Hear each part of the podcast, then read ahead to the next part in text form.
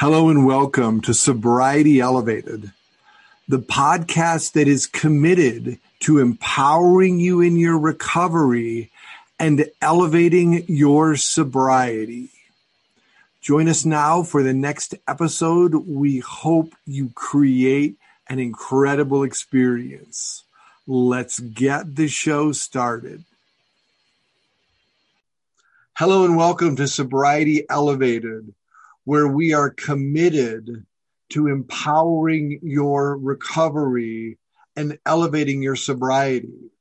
You are here with your co-hosts, Kevin Thole and Jim Piconan, and welcome to another exciting episode. And today, let's talk about family issues in recovery. What do you think about that one? Family issues in recovery. Well, Ooh. I think they're better issues than family issues in active addiction. So yeah, tell me about the uh, family issues in active addiction. Yeah, I think that what, what we should talk about definitely is like how you transition maybe from transition your family back, or hopefully. I think that the, the key is it's better than it was when we were in active addiction, but we still have to talk a lot about the family issues that we caused in active addiction. Yeah. Uh, so we, Yeah, I think that your family can be one of your biggest uh, assets or sometimes your biggest liabilities when it comes to your sobriety. It literally depends upon how you open up through your very early recovery to them, allowing them to say what they need to say and allowing you to say what you need to say. And you were about to say something like it depends upon. Well, I think that sometimes some families are toxic and just aren't going to be very supportive. And right. I think it's important for people maybe to hear that if you're out there. I think it's going to be easy for us to talk about different ways where your family can help you or, or this great way to get your family uh, to deal with these family issues. And sometimes it's just not possible. And, um, and I, I feel that for you. I know that Jim and me both feel that for you if that's your case. And, and we're sorry that it's like that, but it is like that for some people. Yeah, for some families simply never recover. And some families will not give you the support that you need to succeed. That does not mean that your sobriety has to fail or your recovery has to deflate. It just means you have a little bit more work in front of you. And I think that's why it's so important that we we worry about ourselves when it comes to, to this, because any family issue is going to get better if we fix ourselves and we really work on ourselves. If we do all of the work for ourselves, then we can start to deal with those family issues as we get sober. Well, and there's a lot of truth in that, because the more confident, the more secure you are. And like in our last episode, the more you develop a healthy support network.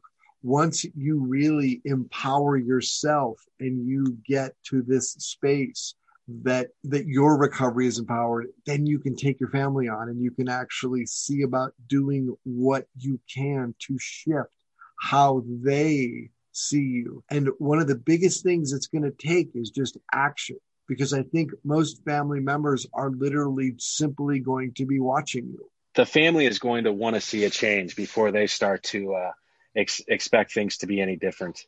And a lot of times for me, I remember whenever I was doing a lot of work and they weren't doing anything, which was completely understandable. When I got back, I expected everybody to understand what I had been through, talking about whenever I got back from rehab. Yep. Hold on. So. No, it's fine. It's just, just keep going. We have some kids in the background. That is the absolute beauty of this program, is that Kevin's family is actively here, and your kid and the kids right now are being loud, and that's completely okay. Yeah, we are the uh, neighborhood hub for the evening, so we've got all the kids here, uh, which is is fun. It's a lot of fun. And I also have to say, for someone with two years of sobriety, that is, you've been given an incredible responsibility that all the neighborhood kids are over there right now. Yeah, I, I I'll, I'll tell. Sorry, I'll tell a quick story. Um, Please. Seems to be seems to be my theme. So on Friday evening, I took I went my neighbor. My daughter is really close with one of the neighbor girls. My daughter's four. She's a little bit older, but they're close. And I was going to take them to go get ice cream. We decided, so her friend has some allergies, so we couldn't go get ice cream. So then we were going to go get a slushie, and then we decided we were going to go to like a place called Swing Around Fun Town, which is like a little go-karts, mini golf, arcade. So then I decided at six p.m. on a Friday night that, well, why don't I take your other two kids? So me and four kids ended up at Swing Around Fun Town. As I was in the car, I took a selfie with the kids because I wanted to get a snapshot of this and just realize, talk about family issues and just, just issues, period. The fact is, is two and a half years ago, I wasn't allowed to drive my daughter. I wasn't really even a lot of times allowed to even be with her or around her. And yet here I am taking the neighborhood kids. I've earned this trust. I've earned this. I'm honorable. I'm doing the right things. I'm safe. I'm safe. They're safe with me.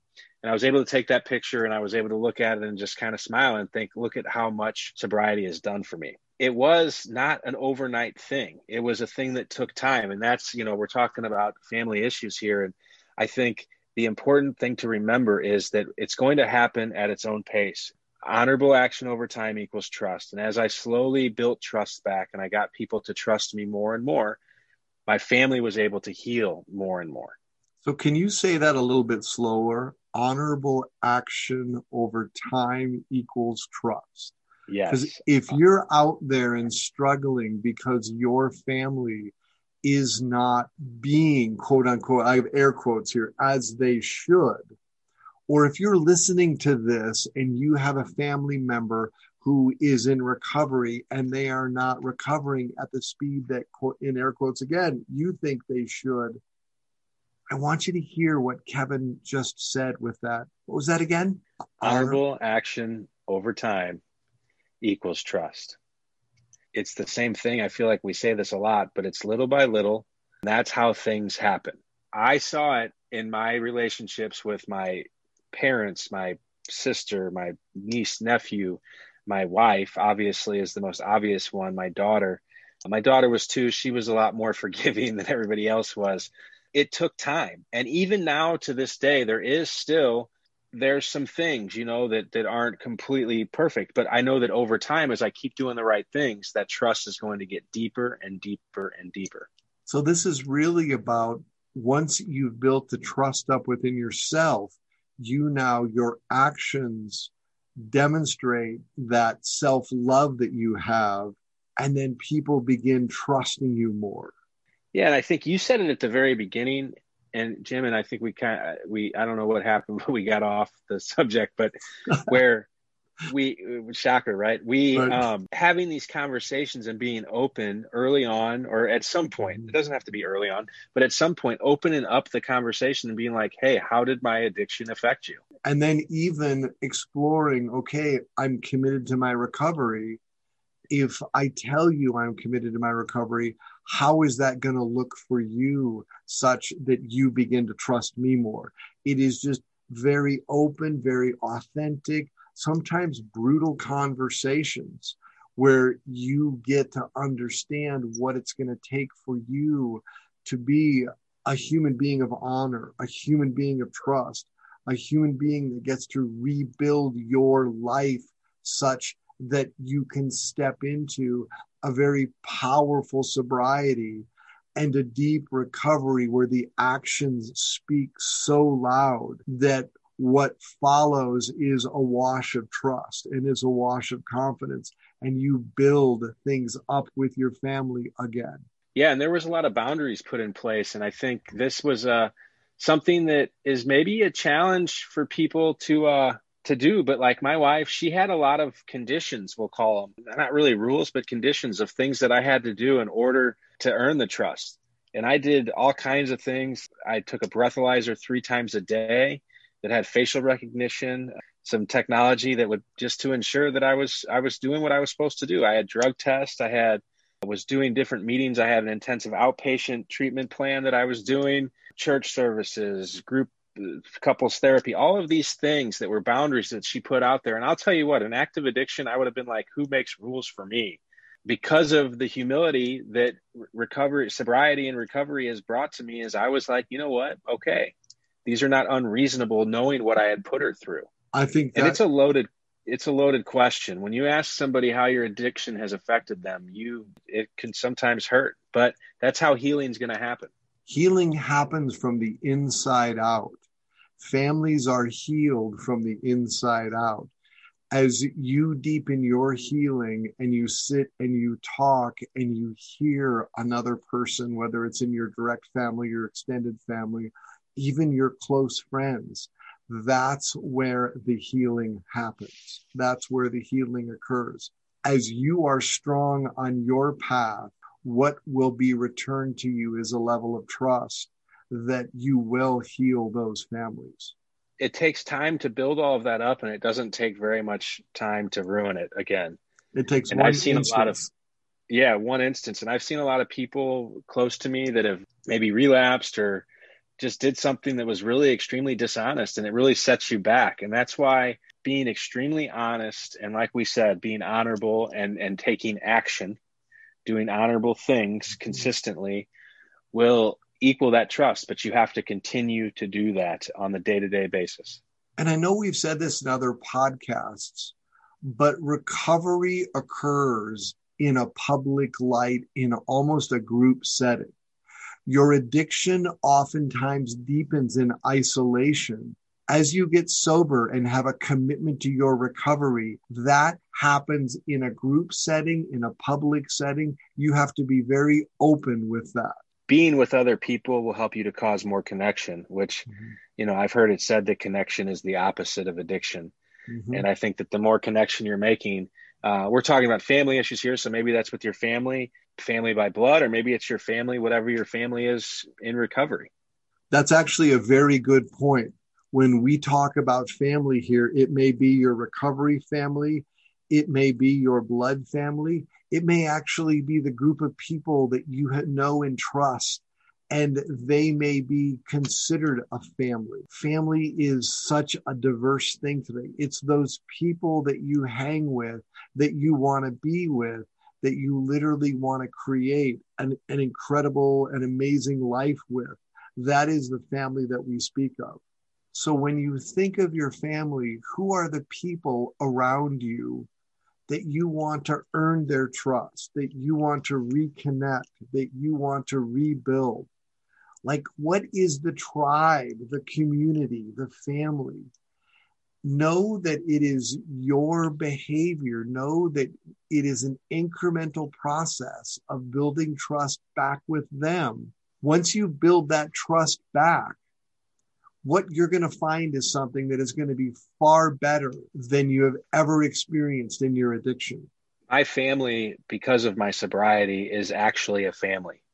And I'm talking about, yes, my immediate family, my wife and my daughter. Sobriety has given me like a real family where we love each other, we trust each other, we're present.